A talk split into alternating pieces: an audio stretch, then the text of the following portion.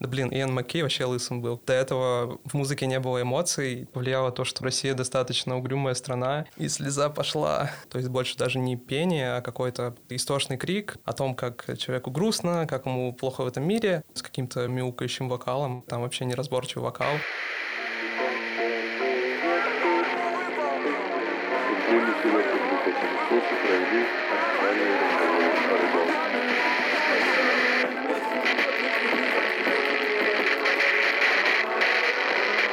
Что играете?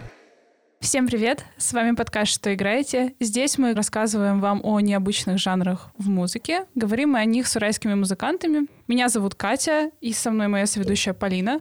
Всем привет! Сегодня у нас специальный новогодний выпуск, последний в этом году и последний в этом сезоне. И мы решили рассказать вам про Midwest Эмо. У нас в гостях музыкант из группы «Пекинский велосипед» Степа Карелин. Степ, привет! Всем привет! Я думаю, стоит начать с истории жанра. Расскажи немного о том, что вообще такое Midwest. Вообще, эмо — это эмоциональная музыка для эмоциональных людей. Ну нет, хочется развеять это стереотипное представление о том, что эмо — это какие-то меланхоличные ребята, которые стоят на балконе в дождь с сигаретой и думают о ней или о нем. Midwest эмо — это, можно сказать, поджанр эмо-музыки, а сам термин эмо — это довольно обширное и размытое понятие, которое уже выросло за рамки музыки. То есть, по сути, сейчас все эмо. Сейчас можно сказать, типа, это эмовская одежда, эмовский фильм, эмовская игра, все что угодно. Но вообще корни жанра уходят в середину 80-х годов в Америке. Жанр появился в городе Вашингтон, столице Америки. Тогда была довольно обширная хардкорная тусовка. То есть хардкор — это достаточно агрессивный, прямолинейный жанр, который больше говорит о социальных неравенствах, о политических каких-то вопросах, вообще желании изменить общество. И тогда уже несколько лет существовала вашингтонская хардкорная тусовка, и всем потихоньку надоедало играть однообразную музыку. Разные ребята начали потихоньку привносить в этот жанр что-то новое. По сути, первая волна эмо, которая была в 80-е, в середину 80-х, начало 90-х, это более мелодичный хардкор с более какими-то личностными текстами. То есть она была такой же крикливой и агрессивной, но пелась уже о каких-то личных переживаниях, там, об отношениях, о том, как человеку грустно, как ему плохо в этом мире. Давай поставим какой-нибудь пример подобного трека.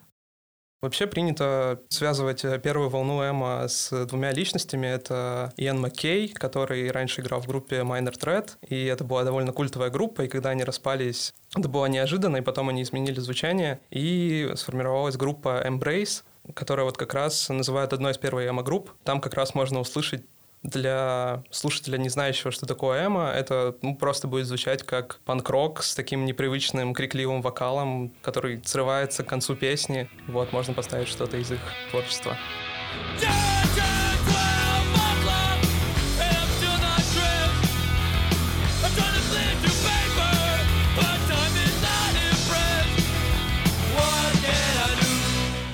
Расскажи про отцов этого жанра. Как я уже сказал, принято связывать первую волну с двумя личностями. Это вот первый Иэн Маккей из группы Embrace, второй чувак из группы Rites of Spring, его зовут Ги Пичото. По сути, группа Rites of Spring вообще считается первой группой, которая начала такое делать, и звучит так же, то есть истошный крик на фоне каких-то мелодичных гитар хардкорных. Так звучит первая волна эмо. Тогда это все крестили словом эмо-кор, потому что, это был, по сути, шуточный термин. Так начали называть вот эту новую волну хардкора, но даже сами группы, которые играли, они говорили, типа, чё, эмо-кор, это как будто до этого в музыке не было эмоций, типа, чё за фигня. Даже тогда эмо уже было каким-то странным, спорным термином. До сих пор идут войны, стоит ли считать это серьезным жанром, или это просто какая-то шутка, чтобы описать какую-то экспрессивную слишком музыку. Я думаю, стоит еще поставить какого-нибудь исполнителя как раз, тоже достаточно яркого.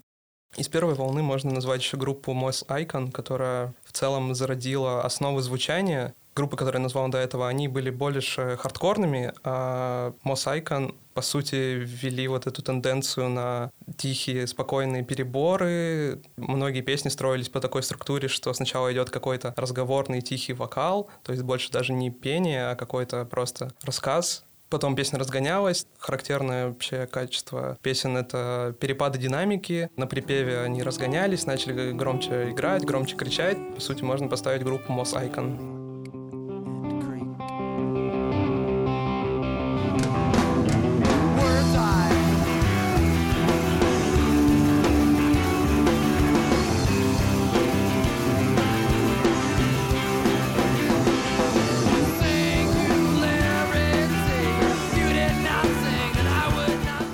аналогичных групп, которые играют Midwest Emo, называют группы American Football, Drive Like Jehu, Cap'n Jazz. Кого еще можно назвать теми музыкантами, которых прежде всего стоит послушать в Midwest Emo для того, чтобы его лучше понять? Ну вот, как раз мы перебираемся ко второй волне эмо, то есть 80-е это был больше хардкор, а в середине 90-х начали появляться такие группы, которые, в принципе, переняли звучание того эмо-кора и начали играть более радиоформатную музыку, и как раз это начали называть Midwest Emo, потому что жанр, он зародился на восточном побережье, но в 90-е начали появляться группы из других штатов. Почему-то это было именно актуально на Среднем Западе США. Отсюда и появился термин Midwest Emo.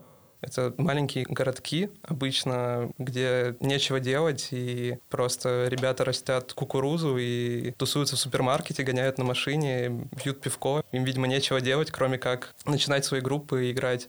Зародилось очень много групп на Среднем Западе. Это вот как раз такие группы, как Cap'n Jazz, Sunny Day Real Estate. И они уже более понятны слушателю, который вообще не разбирается в жанре. То есть это довольно хитовые песни, ну, не такие зализанные, как там какая-нибудь попсовая музыка, но эмо начало смешиваться с каким-то альтернативным роком, с инди, с панк-музыкой. Можно что-нибудь поставить из Sunny Day Real Estate.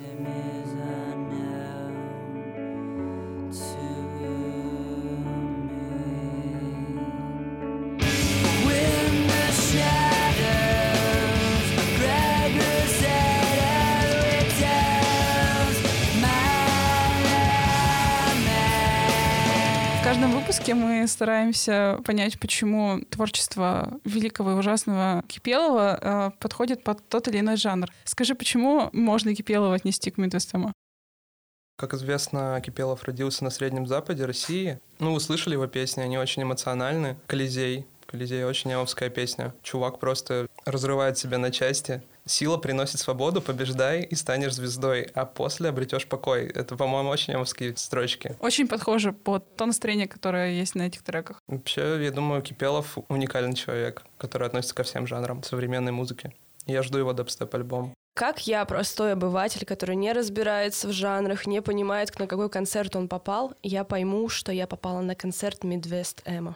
Это может быть сложно, потому что, как правило, у эмо есть какие-то характерные черты, но сам Midwest, он тоже был довольно разнообразный, то есть эмо хорошо смешивается с другими жанрами. Это может быть и тихая музыка спокойно, с каким-то мелодичным, там, мяукающим вокалом, это может и что-то крикливое. Послушав несколько групп, которые играют в этом жанре, можно понять примерно, как это звучит. Создается какое-то ностальгическое ощущение, какая-то легкая грусть, послушав там 2-3 группы.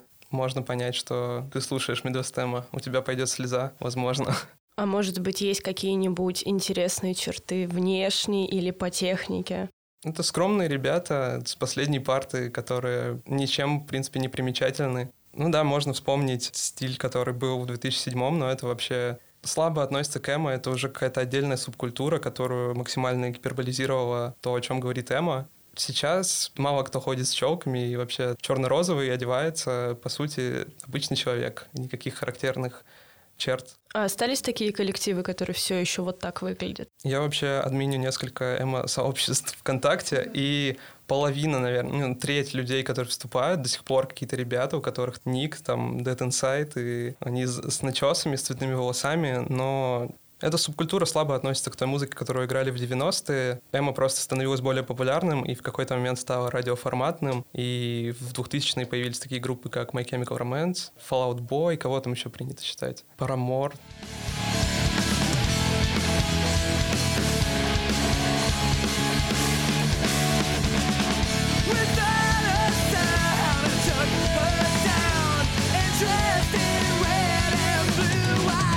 И появилась субкультура, то есть это дошло до России, и это очень сильно гиперболизировали. По сути, вот эти группы, которые играли в 90-е, 80-е, да блин, Иэн Маккей вообще лысым был, какие челки. В 90-е тоже ребята выглядели абсолютно как обычные люди. То есть это потом из этого сделали какой-то мем, он никак не относится к Midwest.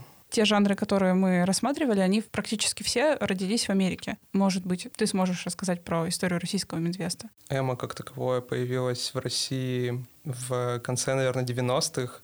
Можно найти группу «Маршак» в 2000-е. Они играли прям канонично скримо. Скримо — это ответвление эмо, которое, ну, скрим плюс эмо. То есть оно более крикливое, там вообще неразборчивый вокал.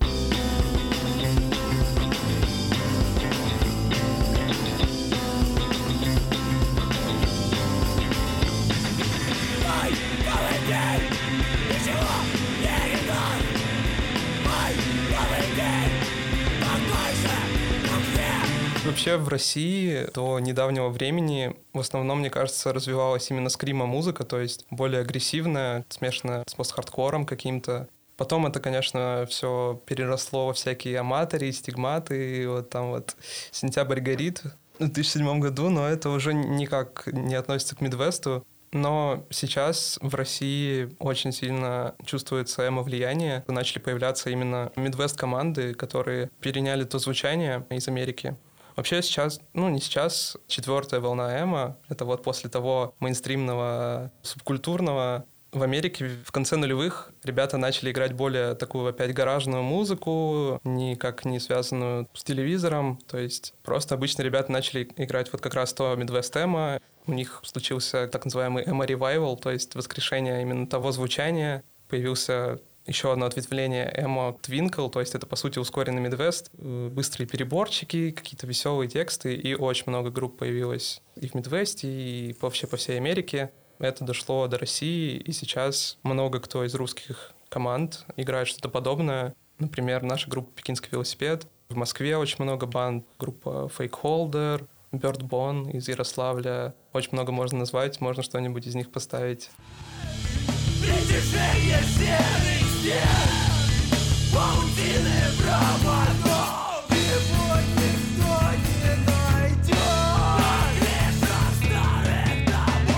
не сказал про первую и вторую волну, и про четвертую. Мы проскочили третью, думаю, что про нее тоже стоит сказать. Третья волна — это как раз группы, которые начали появляться на телевизоре, то есть эмо стало настолько популярным, что такие группы, как вот My Chemical Romance, Thursday, еще очень много разных, их заметили MTV, их клипы начали крутить по телеку, появилась вот эта вот субкультура. Это принято называть третьей волной, но...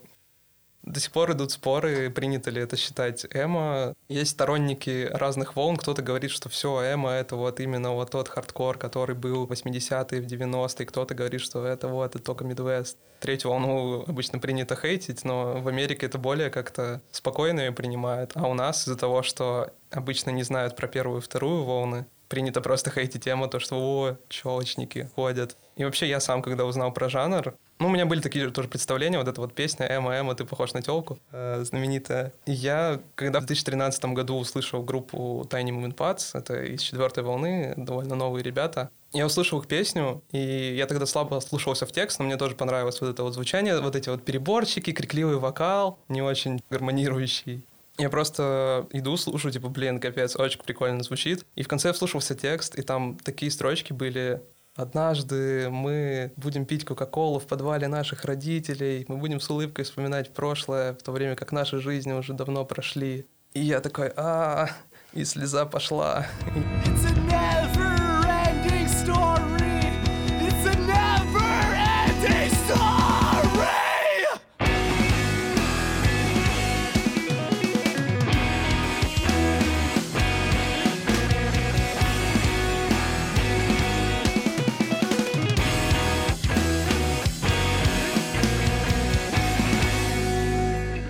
Сижу в ступоре где-то минут две, такой, капец. Я полез гуглить, что это за жанр, я такой, эмо, чё? Это чё, мне теперь напульсники носить и значки на рюкзаке?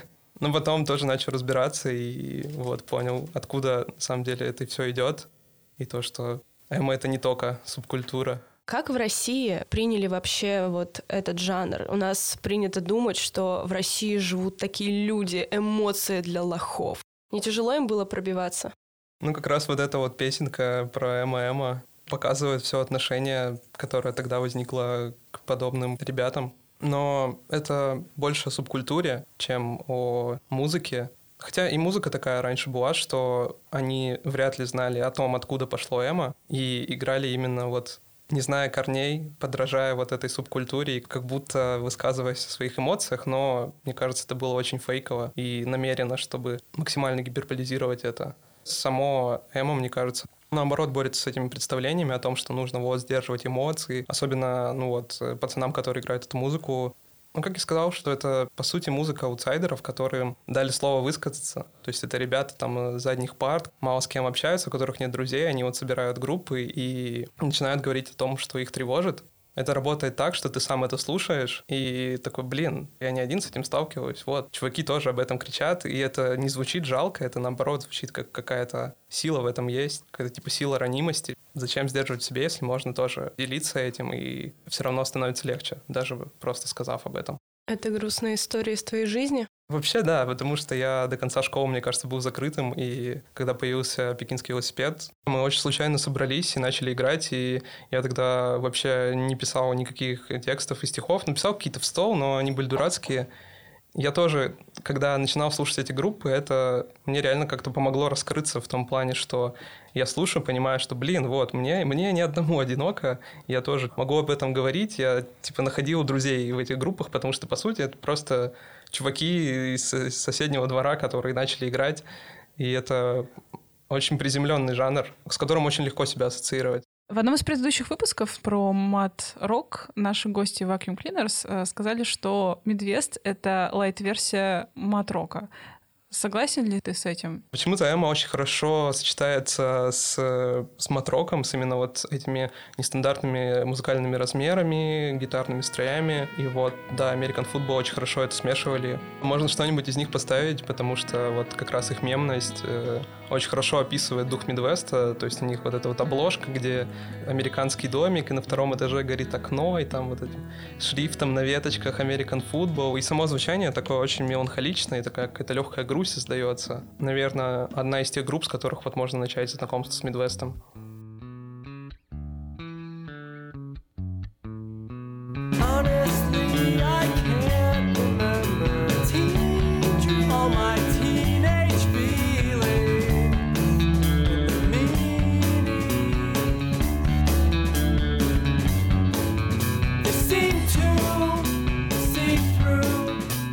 Кто сейчас на Урале и в России играет Midwest? Вообще, наверное, все местные банды, которые так или иначе слушают эмо и пытаются что-то подобное играть, наверное, ходили на концерты Eilean Mòr году так в 13-м, в том числе я.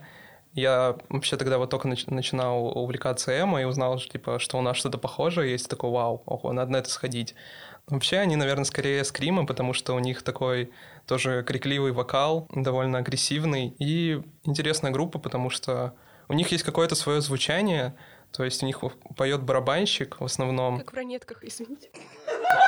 Лера Козлова играла эмо, да. У них очень поэтичные текста и не кринжовые, а реально, ну, как стихи вот Серебряного века, наверное. Время целует нас виски, морая серебристой проседью. Не космонавтом стать хочу уже, а не простыть грядущей осенью. Из других групп такого прям Мидвеста у нас в Екатеринбурге мало, даже типа пекинский велосипед не то чтобы прям Мидвест, такой больше какой-то поп-панк, хоть и там с элементами эмо. Вообще есть группа лиз шерман, которая мешает нойз-рок и шугейс, вообще какое-то гаражное звучание, и звучит очень интересно, очень грязно. По сути, это просто нойз-рок, но по текстам, по какому-то настроению все равно чувствуется какой-то эмовский вайб.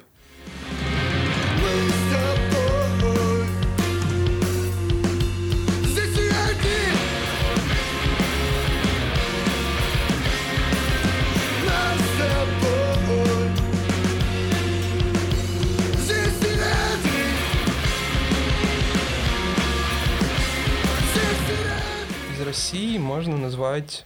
Да, сейчас очень много где элементы эмо встречаются, то есть даже вот группы, которые у Урганта были, там, Пассаж, у них видно, что чуваки, по крайней мере, слушают подобную музыку, и, ну, местами у них можно услышать какие-то отсылки, вот, переборщики похожие, какие-то аккорды. Группа «Спасибо» тоже вдохновляется, то есть я знаю, что ребята слушают, и у них тоже можно в музыке это услышать.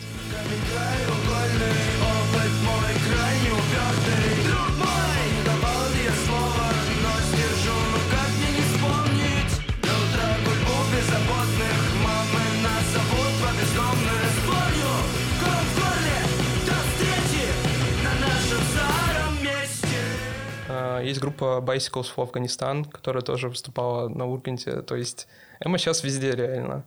Вот Bicycles for Afghanistan, они как раз...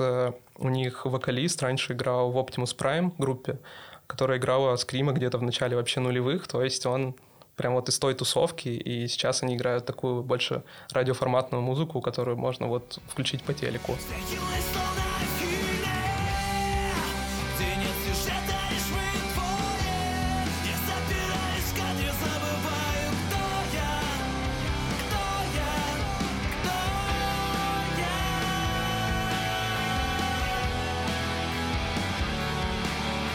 Из таких прям Midwest команд в Москве и в столицах вообще, и в Питере тоже очень много.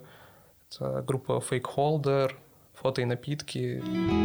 Риторический вопрос, что мне делать, как мне быть? Я держу по ветру нос, не могу себя простить.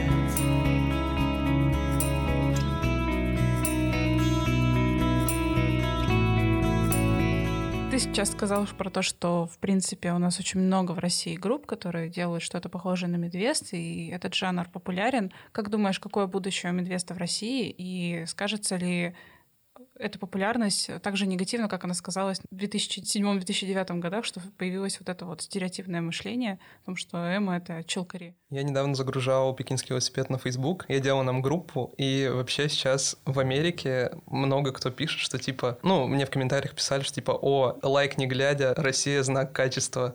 Потому что в Америке уже все научились играть этот Midwest, то есть там примерно везде одно звучание, и все научились это правильно сводить, и...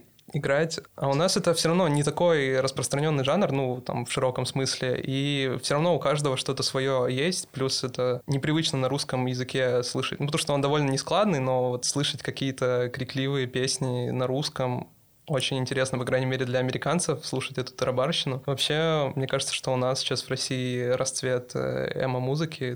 Но я не думаю, что это станет чем-то зашкварным, потому что нет как таковой субкультуры, то есть сейчас это играют обычные ребята без каких-то характерных внешних признаков. Ну вот в Америке на Midwest повлияло то, что музыканты по большей части были из маленьких городков с супермаркетом и 3 улицами. Что повлияло в России на вот это меланхоличное настроение в эмо? Вообще, мне кажется, повлияло то, что Россия достаточно угрюмая страна, то, что все грустные, и то, что у нас холодно. Ну, в общем, у нас тоже есть о чем погрустить.